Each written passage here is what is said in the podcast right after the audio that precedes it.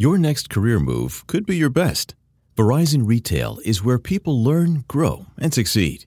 We offer the potential to earn up to $50,000 annually and amazing benefits that start on day one. Get perks including half off your wireless phone plan, up to $8,000 per year in tuition assistance, and a 401k match to help you reach your goals. Pursue your ambitions today. Learn more and apply at verizon.com forward slash retail careers. Hi, this is Bob Costas, and you're listening to the ML Sports Platter. The ML Sports Platter is back with you all over the major platforms Spotify, Google, Apple, Stitcher, Deezer, you name it. Download, subscribe, leave feedback, and a five star review. Find that podcast icon wherever you get podcasts on your smartphone device. Tap it, hit search, type in ML Sports Platter, hit subscribe, and new and archived episodes of this podcast will go right to your smartphone device. Past guests include Mark Teixeira, Cal Ripken Jr., Adrian Wojnarowski, Ian O'Connor, Bob Costas a slew of guests that I hope you have enjoyed, and there are a lot more coming in the pipeline.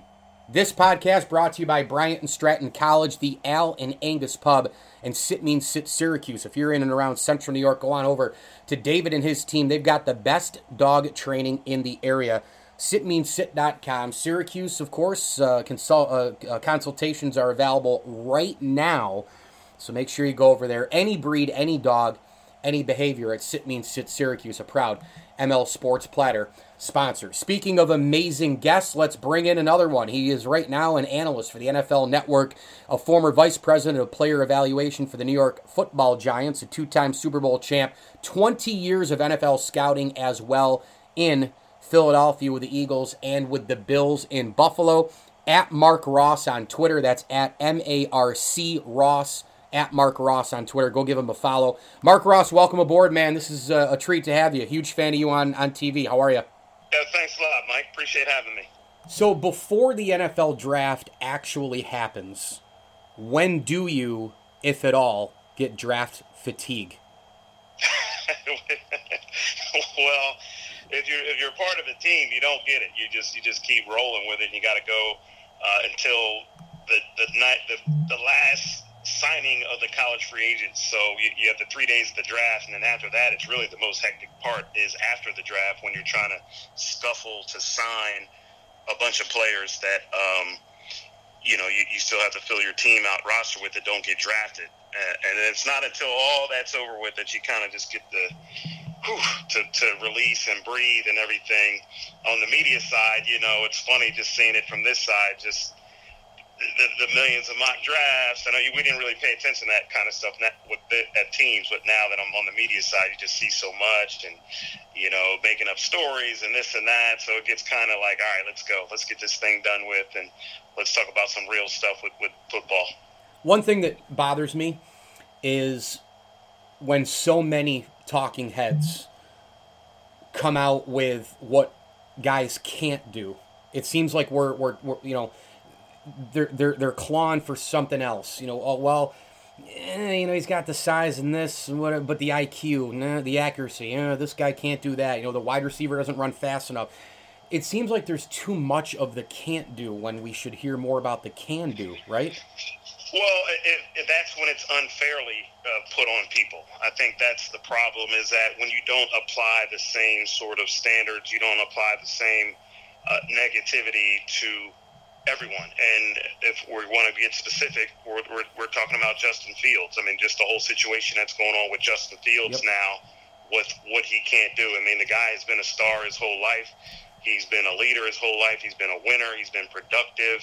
I mean, even off the field with Ohio State last year, at the forefront of getting the Big Ten to play football, all he accomplished this year, and then you see the negativity come out against him, and just uh, we go further with that, you know, just a, the next black quarterback, high profile black quarterback that got unfairly painted with that picture.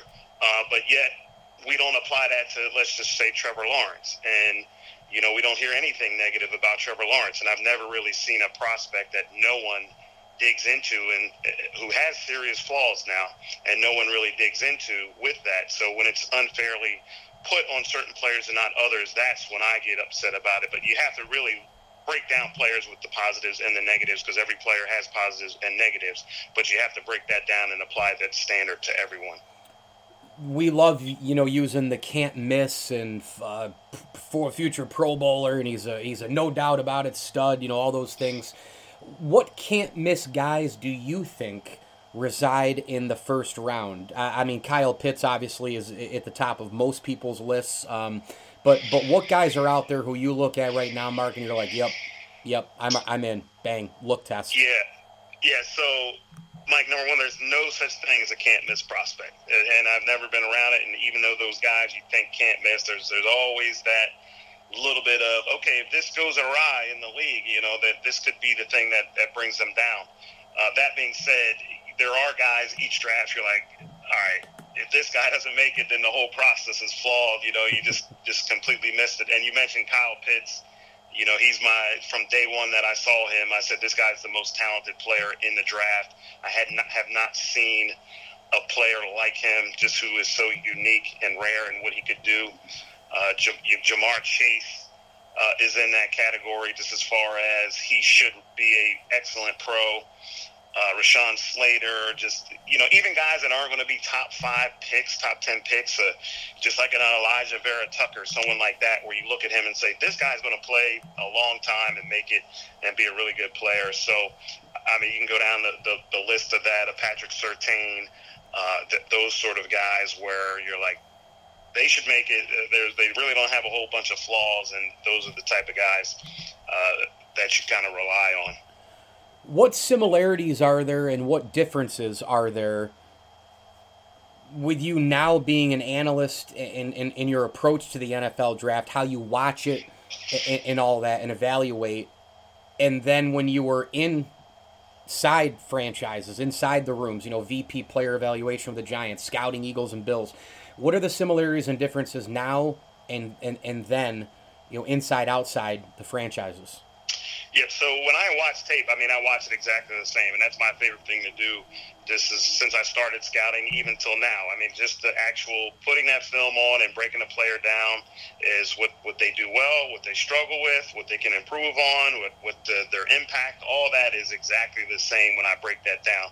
Now the difference is where that information goes and the, the the pressure that is on that information where you're working for teams and everything is is is stress almost. Everything is important. Every single thing, every variable. When you bring this information to your team and we have meetings, is super important. Every draft pick you think is going to be, you know, a can't miss, as you mentioned. Every single one down in the seventh round, you're feeling great about that. The pressure is on it, but every single pick is scrutinized.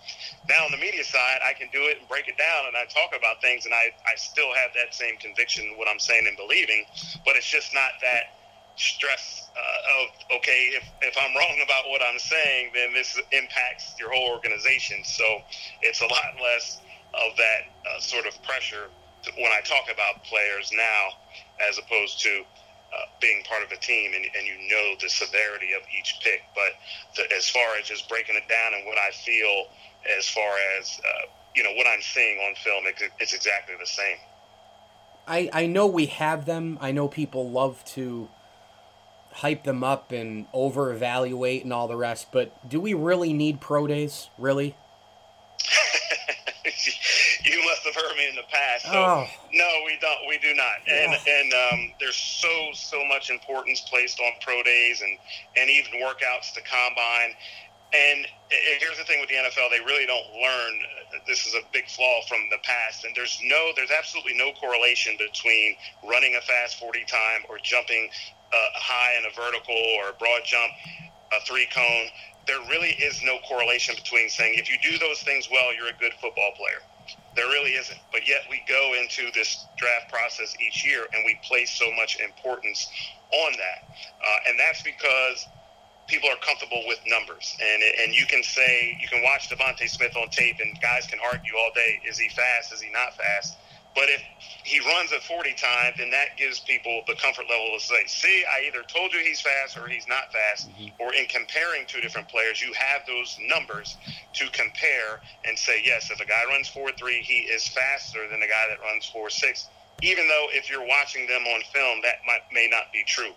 So I, the certainty of numbers gives people comfort uh, in the NFL, uh, but yet and still, the cor- the only correlation between if you look at really good football players now in the NFL, they were always kind of really good football players, and it's rare that you'll see someone that was not good is all of a sudden a good NFL player or just a workout phenom who turns into a great NFL player. It's really good football players remain good football players, uh, and that's what I kind of base it off of. But teams, there are teams that do it better that just rely on the film, where others rely more on the workouts, and I think that that's where you get into the problems.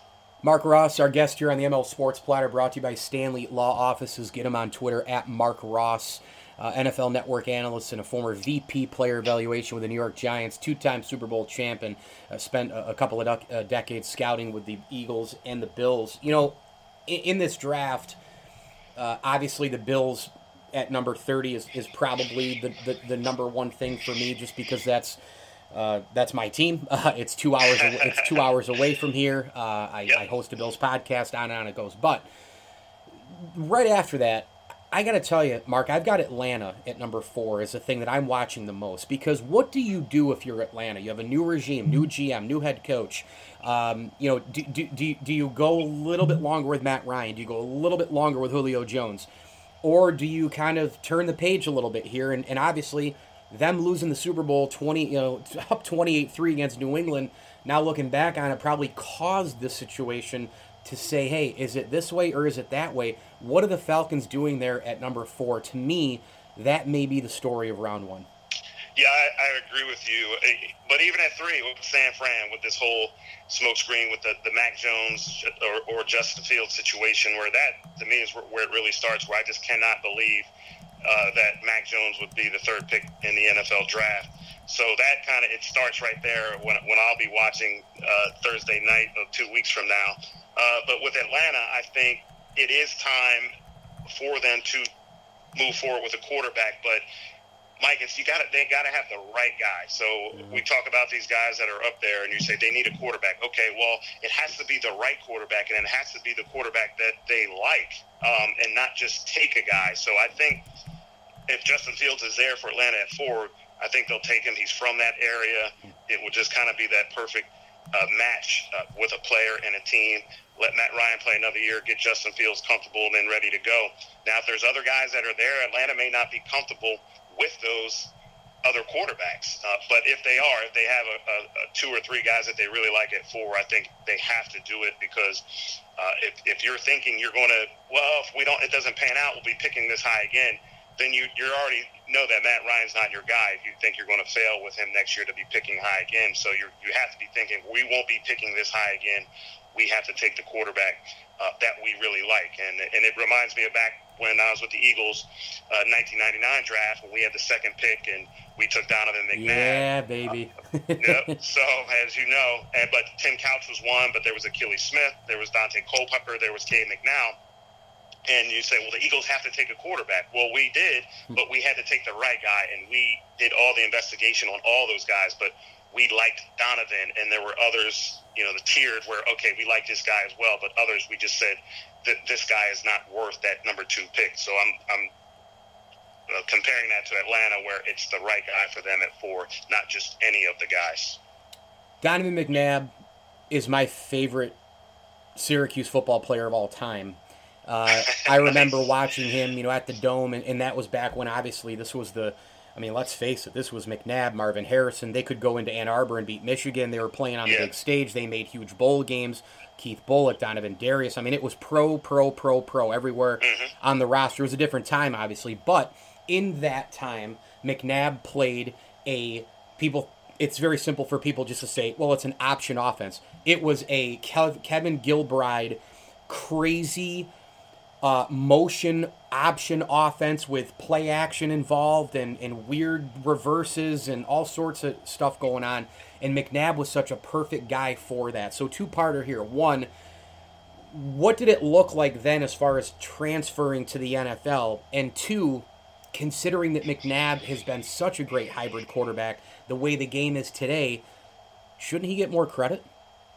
Yeah, I, I, Donovan is the most underrated player that I think I've been around, and he really didn't get his due. And that was from day one with getting booed on draft day, where he just never was appreciated the way he should have been appreciated, and, and the, as much as he won for us in Philly, uh, as much as productive as he was, and we would go into games. Like we had a strong D, we had some running backs, but really never had receivers for him. But he, you knew, you knew going into games like Donald win the game for us, and yeah. that's what you want out of the quarterback. And he raised the level of, of the whole entire offense.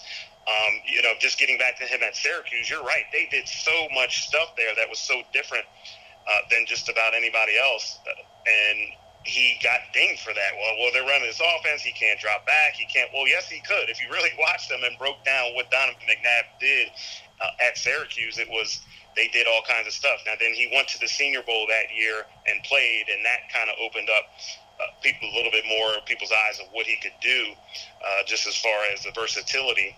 Um, but he, you know, you just go through the checklist of what Donovan McNabb represented. I mean, he was, as you mentioned, he, he won, he produced, you know, he came from a great family, high characters, just everything you wanted in a quarterback, but still was just sort of underrated and underappreciated uh, in the grand scheme of things. And I think definitely once his, his NFL career uh, was finished, that he was still underappreciated in Philly and even in the NFL. You know, when you order a new video game, or a golf club, or a blender, and then it arrives at your door, you get a little thrill. Imagine how much more thrilling it is when you order a new car. With Nissan at home, you can shop for the perfect ride and order it without ever having to go anywhere. Sure beats a golf club or a blender. Buy a new car entirely online with Nissan at home. Delivered direct from dealer to driveway. Thrill starts here. Services may vary at participating dealers, subject to applicable law. See dealer for details.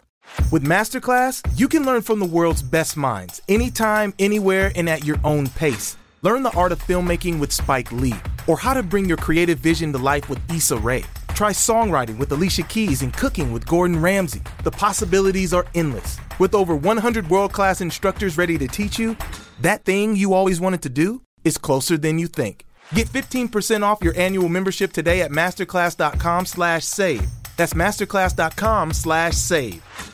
Talking football and NFL draft with the terrific analyst Marc Ross from NFL Network, a former player evaluation uh, VP with the Giants and a couple of Super Bowls on the resume as well. There, we'll get into that in a second. 20 years also scouting uh, Eagles, Bills at Marc Ross on Twitter.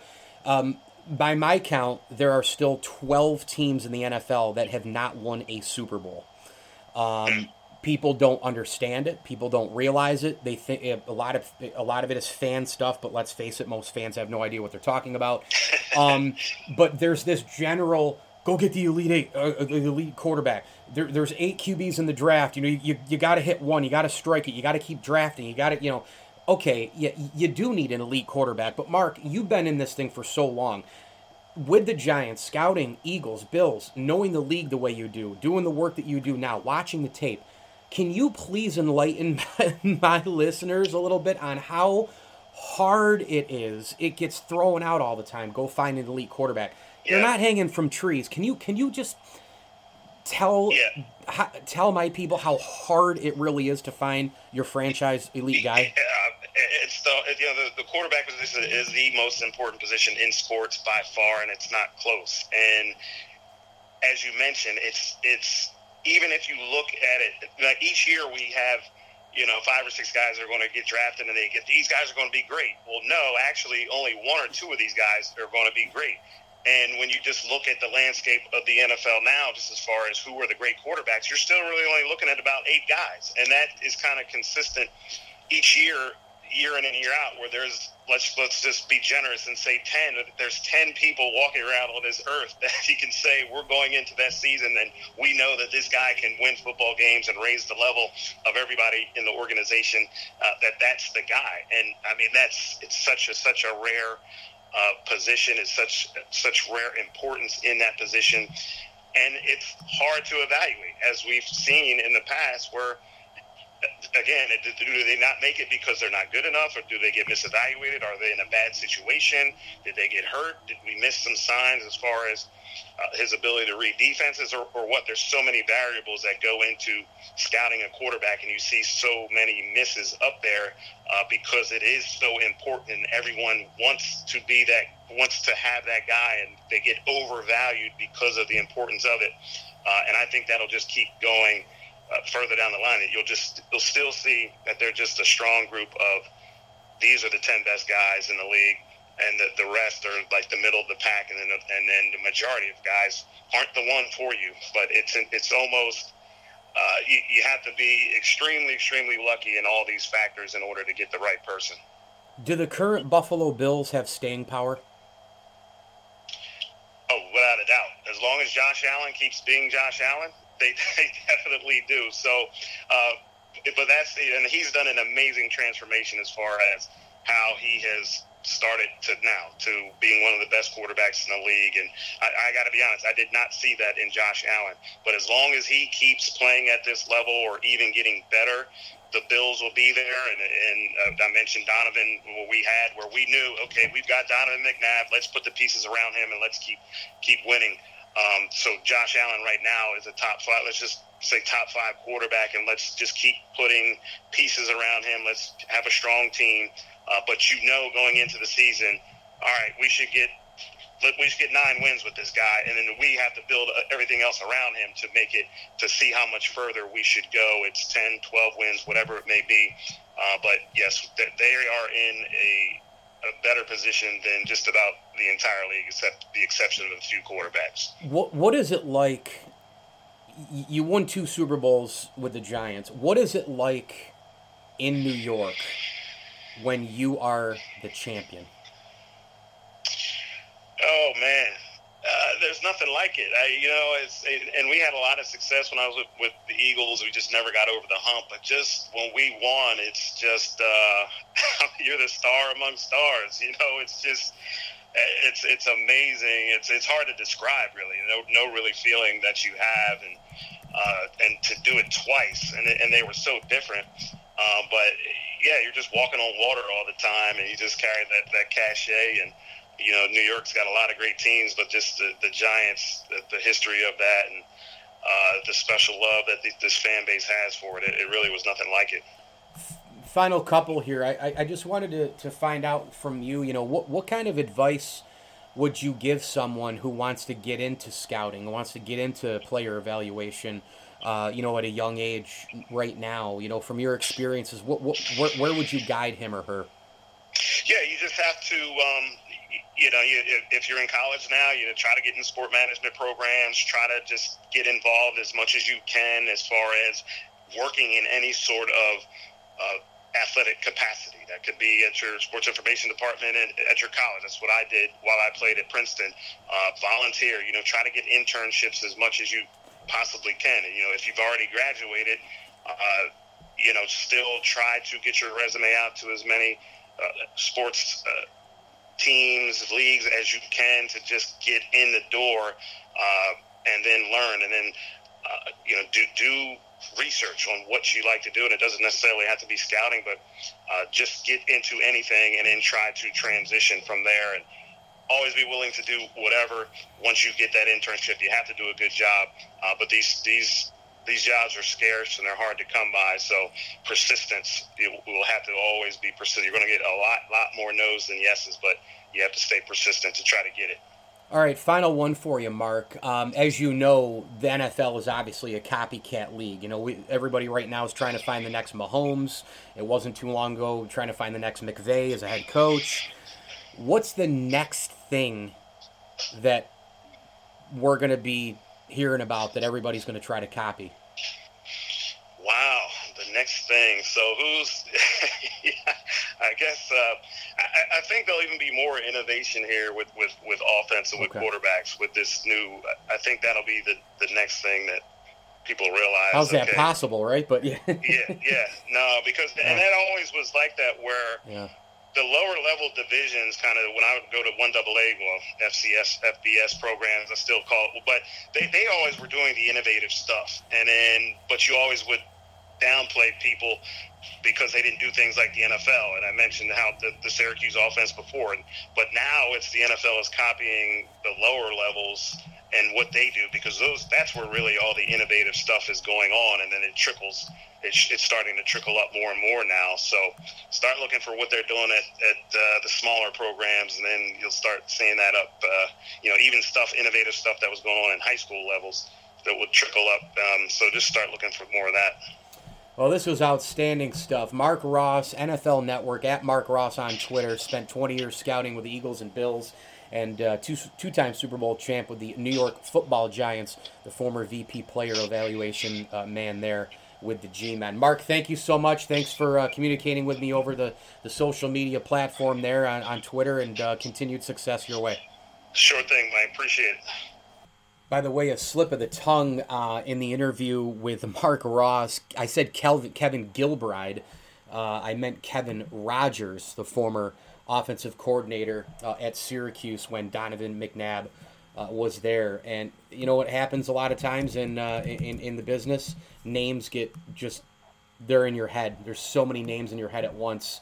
Uh, you, you, you know who it is, but then sometimes you have a slip of the tongue. Kevin Gilbride, obviously, is a guy who was the Bills' offensive coordinator for a while in the early 2000s, uh, quarterbacks coach and OC with the Giants. Uh, on and on it goes. But I was thinking of and meant to say Kevin Rogers, not Kevin Gilbride, the OC of Syracuse, when Donovan McNabb was there. The ML Sports Platter is brought to you by our great friends at Welch and Company Jewelers. Log on to welchjewelers.com today Shop the Showcase. It is a terrific place, man. They've got awesome wedding rings, engagement rings, bracelets, watches, you name it. And they will do jewelry repair as well if you are in the greater central New York area, right there uh, in North Syracuse, across from Lonergan Park. Welch and Company Jewelers, a proud ML Sports Platter sponsor. Tip of the cap, thank you as well to Sit Mean Sit Syracuse, Rosie's Corner, and our good friend Dave Choate Go get him, DaveChoateArtwork.com. He's got awesome prints. I just got a couple of frames for my Bo Jackson, Ken Griffey Jr., and a couple others, um, which I'll be doing a lot of things with as well. Dave does awesome work. He can paint you originals as well based on request. Go ahead and visit DaveChoateArtwork.com. You can spend 10 bucks and get a bunch of prints, uh, you know, 10, 15, 20 bucks, get a bunch of prints, go out and buy a, a frame for, you know, six, seven dollars put up a couple of uh, pictures in your man cave, and it looks unbelievable. Trust me. Dave Choate is the official artist and painter of the ML Sports Platter. Time to bring in our second guest of the podcast, a guy who I have respected for a very, very long time. He's really gotten it done uh, in the TV world. He's an Emmy Award winning television news anchor and reporter and producer and a blogger of Matt's Memo. CNY Central's Matt Mulcahy. Matt, uh, is also on Twitter at Matt Mulcahy. Matt, thank you so much for coming on, man. I've been obviously a big fan and uh, respected your work for a long time. You set the standard uh, in Central New York and beyond in the industry. So welcome in. It's it's really an honor to have you. Well, thank you. That's really nice of you to say, and uh, same same back at you. I know you're you're like the hardest working man in uh, Syracuse showbiz. You know. Well, you, you, you, always working hard and always out there. I love it. Thanks, man. Yeah, I mean, you gotta you gotta grind. It's it goes with the territory. You you've been at it for for a long time, and I mean, gosh, you spent thirty years uh, in the industry. You, you, you see change. You go through change. Um, yeah. How have you adapted to the the change from beginning to end in, in, in the TV industry? How how it's shrunk and it's grown and it's shrunk and it's you know there's the digital part now. I mean, how how have you gone through it yourself in, in all your well, roles? Yeah, well, that's a good question. I think remarkably, the the first part of it is is that TV is still here, and local TV news is still here, and in many respects, is as strong or stronger than it's ever been as a really critical resource.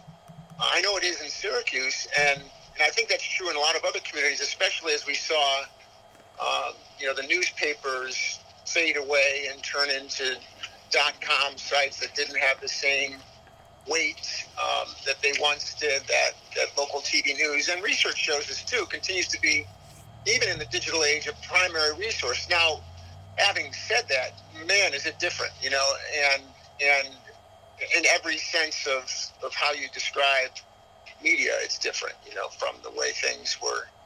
I mean, I, you know, I, I don't want to make myself sound older than I am, but I did start by using a typewriter. Um, you know, I, I missed I missed the age of film, but we were shooting on big, thick videotape that was, you know, in a separate uh, a separate deck from the camera, connected by a long cable. You know, um, with heavy heavy. You needed you needed interns at your newsroom so they could carry the heavy weight yeah. of the battery packs for the photographers.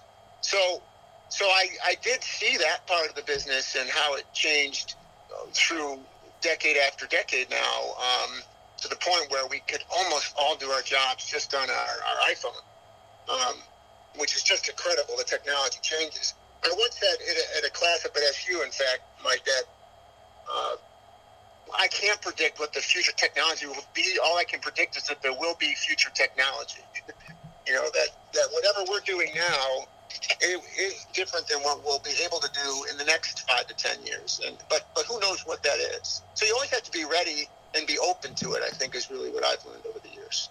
If you were 22 and coming out of Ithaca, and we'll get into your days at Ithaca as well. What Yeah, a great, what a great sure. school, a great place. My Yeah. sis, my sister went there. Um, what would you, what would you do? I mean, if you wanted to be in journalism, be a TV anchor or radio or whatever the case may be, or a writer, how would you do it? Would you, would you get out and and start your own thing because all the technology is there? Would you mix modern technology uh, and, and, and old technology ways and modern media and traditional media and, and, and go for it and apply just like you did a long time ago? How, how would you how would you approach it if you're 22 or even for that matter maybe 18 in terms of making a college decision? Maybe that part of it is, is, is completely different now.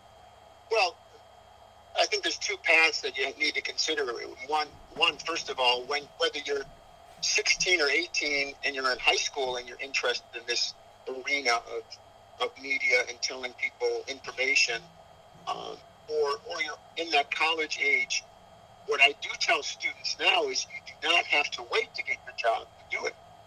You know, from, where we were just talking about, as long as you have a phone that records sound and video, which everybody does in their pocket, you could have your own podcast. You could write your own blog. You could have, you could take your own photos and be a photojournalist. You could be on YouTube and have your own channel, and it doesn't cost anything or virtually anything, and and you can you can articulate your own voice. Now, the two problems with that are how do you build an audience, which is difficult when you're truly on your own and unknown, and and then secondly, and, and obviously eh, critically, how do you make money at it?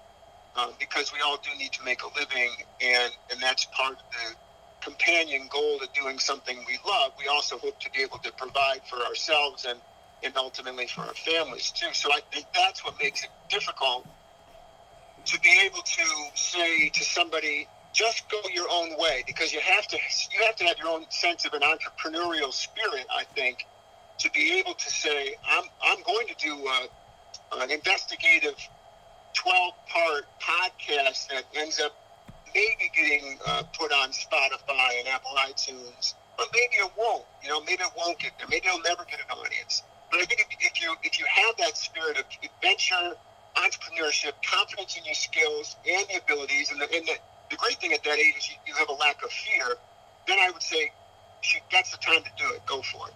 If you feel just a little more reserved than that, and we have that wide range in our business. I mean, I think we have a group of adventurous people who do what we do, but there's still a range of comfort level.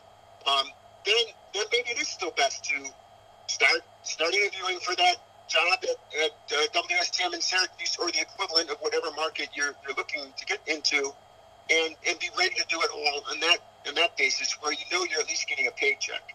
You know, where, where you're going to one man band, MMJ, shoot, edit, write, post to social media, um, do Facebook lives, do YouTube live, do all those things, and, and then and then maybe still figure out something independent too. I think I think the, the short answer to your question would be if I was doing it again, I would try to find that that voice of being independent along the way.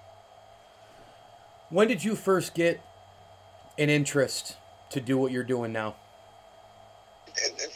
You know, I didn't grow up thinking that I was going to be a newscaster. Um, I know that's a common story, and we've heard that type of story from people before. And sometimes I question whether people really even, really even mean it when they say it when they're in the business later. Oh, I always wanted to do that.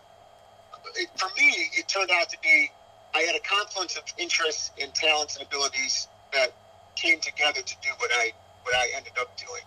Um, going to Liverpool High School, I was I was I was good academically, but I also was involved in music and plays and theater. So I had a performance side of things that I did, but I also did like to to write and, and learn and had a sense of curiosity. So in choosing colleges, I knew that Ithaca College was strong for communications, but it wasn't crystal clear that I wanted to go into communications. I went there as an undecided or exploratory major, as they called it. And then I started getting involved in the co-curricular activities, and I remember seeing people in my freshman year at Ithaca who were so dedicated and committed to radio and television, shooting stories and directing broadcasts. And, and I thought, boy, they put in a lot of hours. And then by the end of that year, I, I was I was one of those people, you know, that it was in an audio booth or in a in a doing a DJ shift or um, manning a floor crew or doing reports. Um, and I really I really caught the bug. I, I interestingly had my college roommate uh, from my freshman year, Andy Washburn, who, who wisely went into finance. Um, he he was also interested in communications, and we went down to the college television station to find out what it was all about. And, and I became immersed, and he he decided it wasn't for him, and he's he's had a great great life and career since then in a completely different direction. But it's kind of ironic that that it's uh, his encouragement in the beginning that kind of brought me down there. Anchoring, reporting, producing. Do you have a favorite? I, I love doing all of them, and and um, on a on a daily basis, I absolutely enjoy the moment I walk into the studio to anchor the news uh, at roughly 4:45 every afternoon from 5 to 6:30, and then again at say 9:45 do the the 10 o'clock and the 11 o'clock. Um, it, it's I, am great grateful for it. I find it to be energizing. Uh, it, it's it's enjoyable. It's important. In this past year with COVID, especially a year ago right now, I, I can't think of a time in my career where the information was more important. But the other parts of the day where I can dig into an in-depth story, uh, work on maybe producing longer form pieces or, or even hour-long in, investigative documentaries, that is in the long term extremely satisfying and and I really enjoy uh, getting immersed in the in the facts and details, especially telling a story that somebody maybe hasn't told in the same way before. You know, Matt, it, it, it's it's unheard of to be at, at a at a single place um, for as long as some people have been. you know, yeah, uh, yourself, sure. Ted Namey. Uh, yeah. So many people like that in Central New York, the region, the country, j- just everywhere. And, and, and, and the two main reasons from my seat is number one, the business is just brutally, brutally cruel sometimes, uh, sure. uh, and, and the breaks that go along with it. And the other one is that most people, especially sports guys, they want to climb the ladder. Yeah. They want to go from Scranton to Cuse to, you know, uh, Buffalo to New York City, whatever. What about you as, as the years have, have gone by? D- did you ever chomp at the bit, you know, 10 years in, 12. Man, I really want to be in New York, though. I really want to be in Chicago. I really want to be in Houston. Sure. I, you know, and looking back on it now, you've been in Central New York this whole time, succeeded greatly, obviously. You've had an unbelievable career and still more to come. but, that. but, yeah. but, but, eh, did, what about the big market feel for you, Matt? that, that's, you, you've hit it right on the nose. That That is the typical progression. And I, and, and I certainly have had that itch from time to time over the years. Uh, I, I do think the best time to make moves like that is, is as soon as you can in your career. Um, and that's true in a lot of fields, I think. Uh, you know, and I and I had interviews in bigger markets and had job offers in bigger markets that maybe just weren't quite the right offer at the right time. You know, a lot of it ends up being timing with your own life, with the job relative to where you are now. You know, for example, if I have I had no success in Syracuse other than reporting, uh, say, on Wednesday through Sunday nights or, or working overnights for a year. I, I, I would want to be out of here as quickly as possible if nobody saw a better future for me within this market.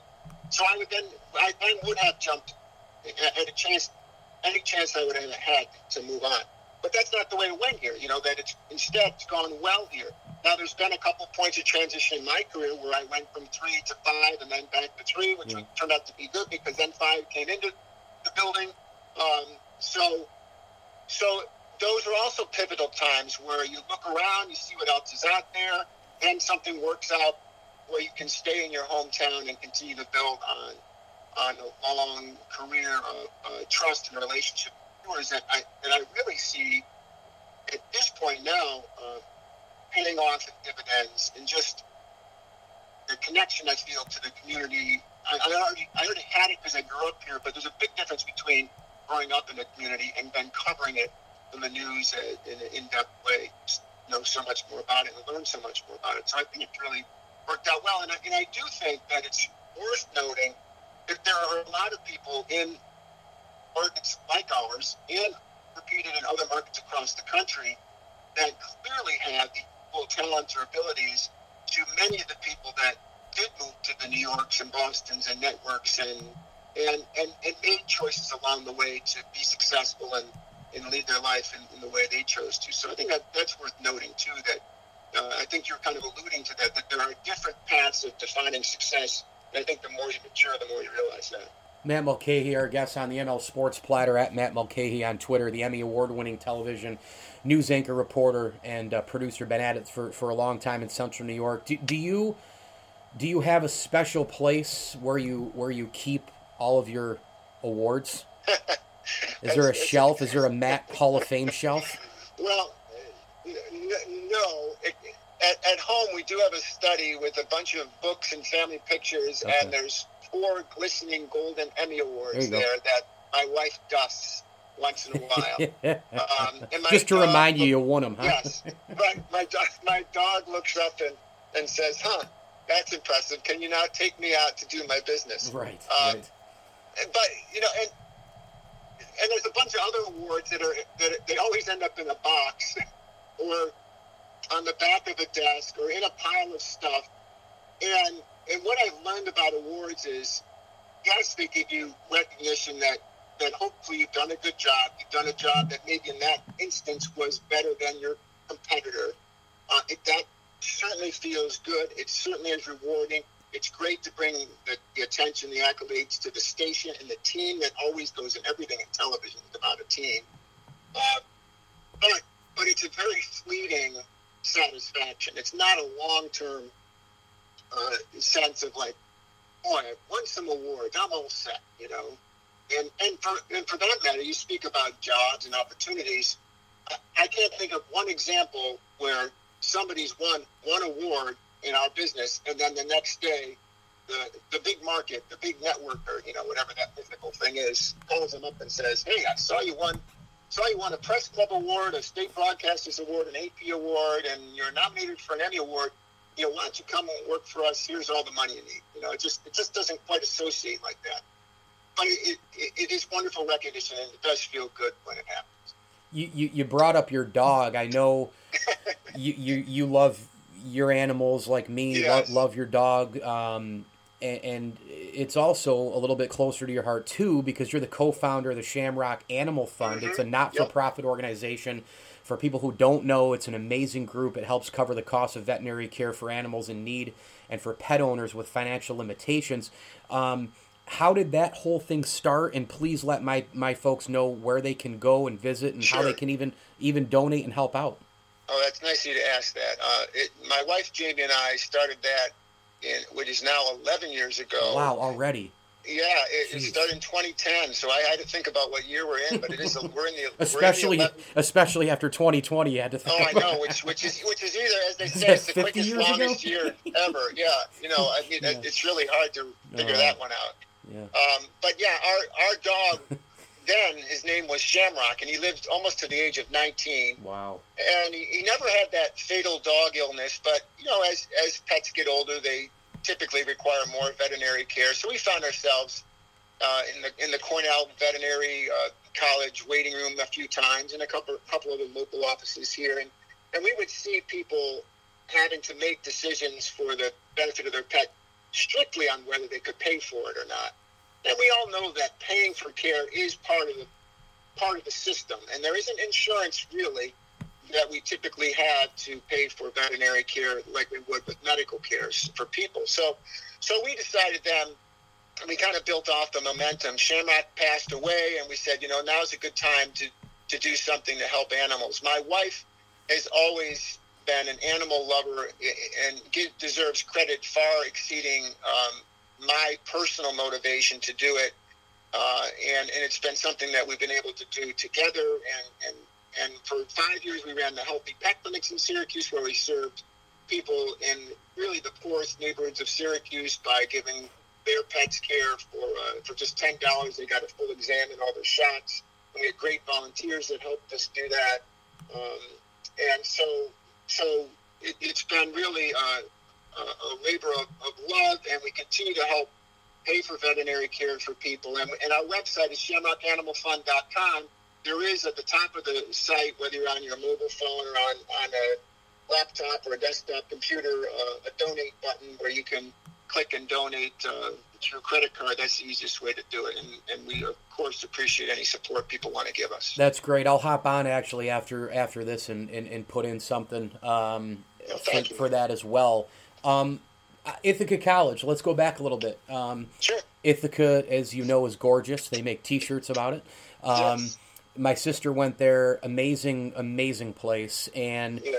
you went there and you shared a little bit about you know what you do if you were you know 22 today. Let's say going yeah. into the business. But take me back to um, those days a little bit more. Dive in. Uh, what what are some of your best memories? And and also, I just had Karl Ravech on uh, from ESPN, who, oh, is just Good. one of my favorites in the industry. I've loved why uh, he's just so great. Um, and he brought you up as well uh, in that interview. So, how about your relationship with him when that started, and some memories? Just kind of rope it all together from from well, IC. Well, there was a point where I, I, you know, unfortunately, Karl went into sports, but uh, when I was the news director for the college TV station, and I was in charge of our election night coverage, and and I I uh, was also in charge of deciding who would anchor the election night coverage, and and I picked Karl to be the the male uh, anchor, and and uh, along with that, we also had a talented uh, young woman who was co-anchoring with them. But but Karl's ability to uh, to do the job that we do, regardless of topic, without a script in particular, made him particularly agile and able to to cover. Um, an election night, which was something I'm pretty sure he hasn't done since. Even though we then we also then worked together at WBNG in Binghamton, and, and I was in his wedding, and he was at my wedding, wow. and, and and he was um, he was a as a lot of first sports jobs are, he could do some news coverage as well as doing sports. So I tried to drag him into into news. And, and quite honestly, at the time, I, I was dabbling in doing sports too. I also did um, Ithaca college football on the radio and basketball games and baseball games. And, and uh, so the two of us spent a lot of time together. We still spend time together, although I, I wish we lived next door to each other instead of him in Connecticut and me here. Um, we were just talking uh, a couple months ago. Uh, sadly, uh, one of our friends from Ithaca College recently passed away from, from cancer, and so uh, Karl had texted me, and I said, you know what, this isn't this isn't one where the text back works. I got to pick up the phone and, and actually have a conversation. So hopefully, once once we're all vaccinated, the pandemic passes, we'll be on the golf course uh, together again and, and having a lot of laughs. It always feels like no time has passed when we get together. Yeah, when uh, when you guys do that, if you need a fourth, uh, you got you, you, got my nu- you got my you got my got number. you got, got my number. number. Uh, couple couple more for Matt Mulcahy here at CNY Central, of course, and, and on Twitter uh, at Matt Mulcahy, the Emmy award winning television uh, anchor, reporter, and, and, and, producer here on the ML Sports Platter. You can visit cnycentral.com for more uh, as well. You know, it's funny with Karl, the the the studio host part is where I like him the most for Baseball Tonight. Mm-hmm. Um, I just yep. think that's awesome. He's also phenomenal at play by play, and one of the play by play moments that he now has on the resume is the John Gillon bank shot. Uh, right. You know, beat, beat you know Syracuse beating Duke. He has a bunch of those moments. You know, the play by play guys through the years in sports, the Vin Scullys and the Al Michaels and Bob Costas, and on and on we go they have their their moments. You know, do you believe in miracles? Bob Costas calling Jordan's final shot against Utah, those sure. type of things. Many anchors on on on camera have big time moments as well, big time casts where you just knock it out of the park. And if if you look at a highlight reel, that that comes up for you. What what does your highlight reel look like at, at your height? Do you remember? a specific cast or a story or something where not just recognition from other people, but where you felt like that was your best moment? Well, I, I, three things come to mind over over a period of time for anchoring. One one first would be the blizzard of '93, which goes back a few years, and and there's I think the the video that we produced afterwards is on YouTube, so maybe that's why it lives on. Um, but but it truly was the storm of the century. I I was anchoring countless hours that weekend, um, and and it really fits that bill of when you really know the community needs the information. They're thirsty for the information. They're they're they're in tune with you because they they trust you and want to know what what's going to happen next. We're we're a little concerned. We need somebody we can trust. And so, with that same theme, two more things come to mind 9 11. Um, Maureen Green and I were anchoring together at WTVH wow. on that day. And and we really just sat in the studio and, and intermixed our local coverage with with the watching the towers fall, uh, the network wow. coverage, and and uh, and experiencing it side by side with our community, which, as you know, is really just a is a one hour flight or a four hour drive from from Manhattan, and uh, and we felt that so deeply. And, and again, shared experience that as anchors, yes, we were giving important information, but we were also sharing in the emotion of that day. And then I had that same feeling truly just a year ago.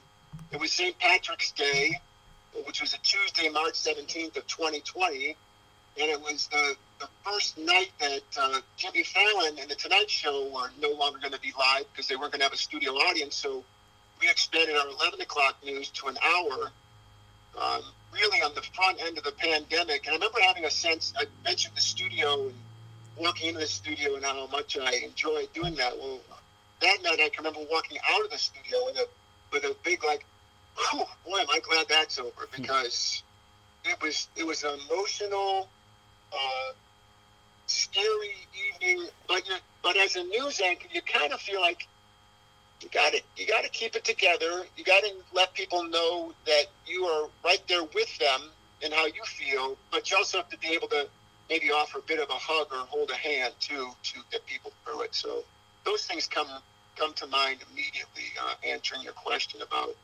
a memorable anchoring events, and, and, and there's something there's there's a common thread I think through all three of those over a period of a long time. Final one for you: when when the camera you know goes goes dark and, and you're done with uh, you know another cast delivering to to living rooms across Central New York. Yeah. What do you hope people say about you? You know, I don't, I don't know if anybody's ever asked me that question before, Mike, and I and I can tell you honestly, I haven't given it much thought. Uh, and and it's interesting that you ask it today because I just saw Kobe Bryant talking about that on ESPN today. Because uh, Jordan's going to be announcing his uh, Hall of Fame induction, and that story was developing, and, and they pulled out some some Kobe video, which which I guess I would borrow a little bit from him because I felt like I, I could relate to what he was saying in, in that, you know, we, we all know if we're blessed with a certain amount of talent to do what we do. But whatever talent you're given doesn't really matter if you don't work hard at it every day.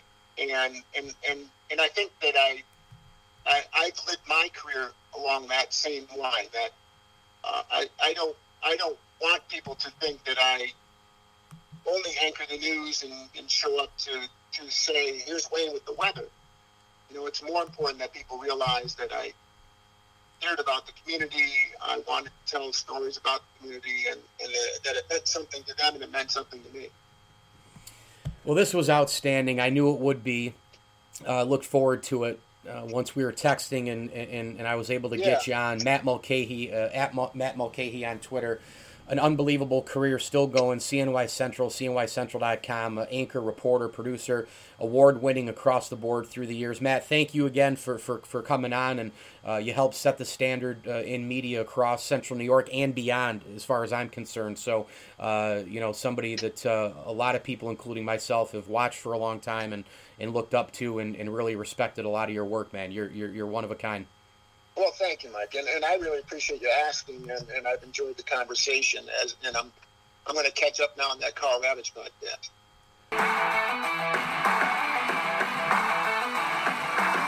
The ML Sports Platter is brought to you by the Allen Angus Pub, home of the best darn Angus burger in town. Gift cards are available if you are in and around Central New York. Get to the pub for awesome burgers, the Power Play Burger, and many, many others. They have homemade French onion soup. The place is to die for across the board. Entrees galore. Specials come out every week.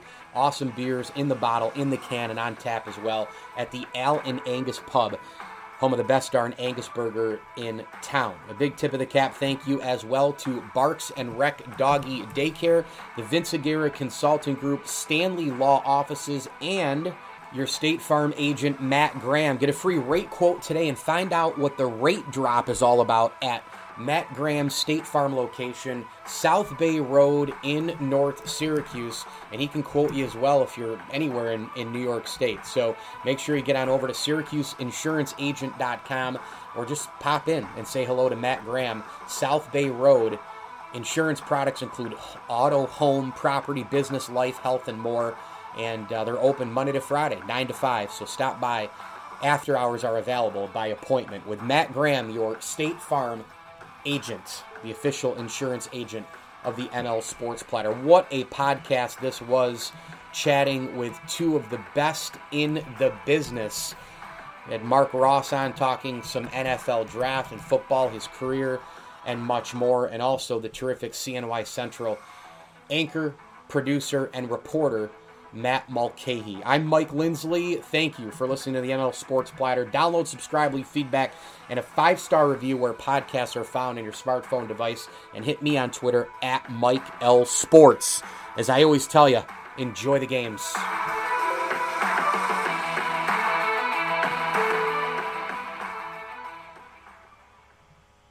Snow falls on an old apartment. Inside, the holiday season is in swing. On the first floor, cokes are poured and stories shared among friends. Three flights up, one generation passes down the family recipe to the next. Inside every home, there's magic. Coca Cola, real magic. Enjoy the real magic of the season with close friends, family, and refreshing Coca Cola paired with all your holiday meals. Cloud is powering tomorrow's transformative missions. Federal agencies are partnering with SAIC to help them meet these critical moments, where bold moves require confident blueprints, where you can accelerate transformation through consistency, where you can innovate forward and never look back. SAIC quickly and securely migrates large scale workloads to the cloud with the confidence you need to assure your mission. Learn more at saic.com/cloud. Thank you for listening to Bleav. You can show support to your host by subscribing to the show and giving us a five star rating on your preferred platform. Check us out at Bleav.com and search for B L E A V on YouTube.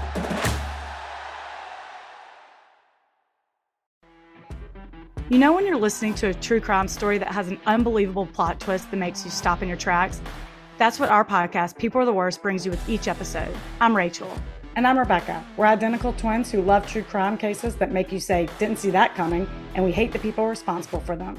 Listen to People Are the Worst now on Apple, Spotify, or wherever you get your podcasts.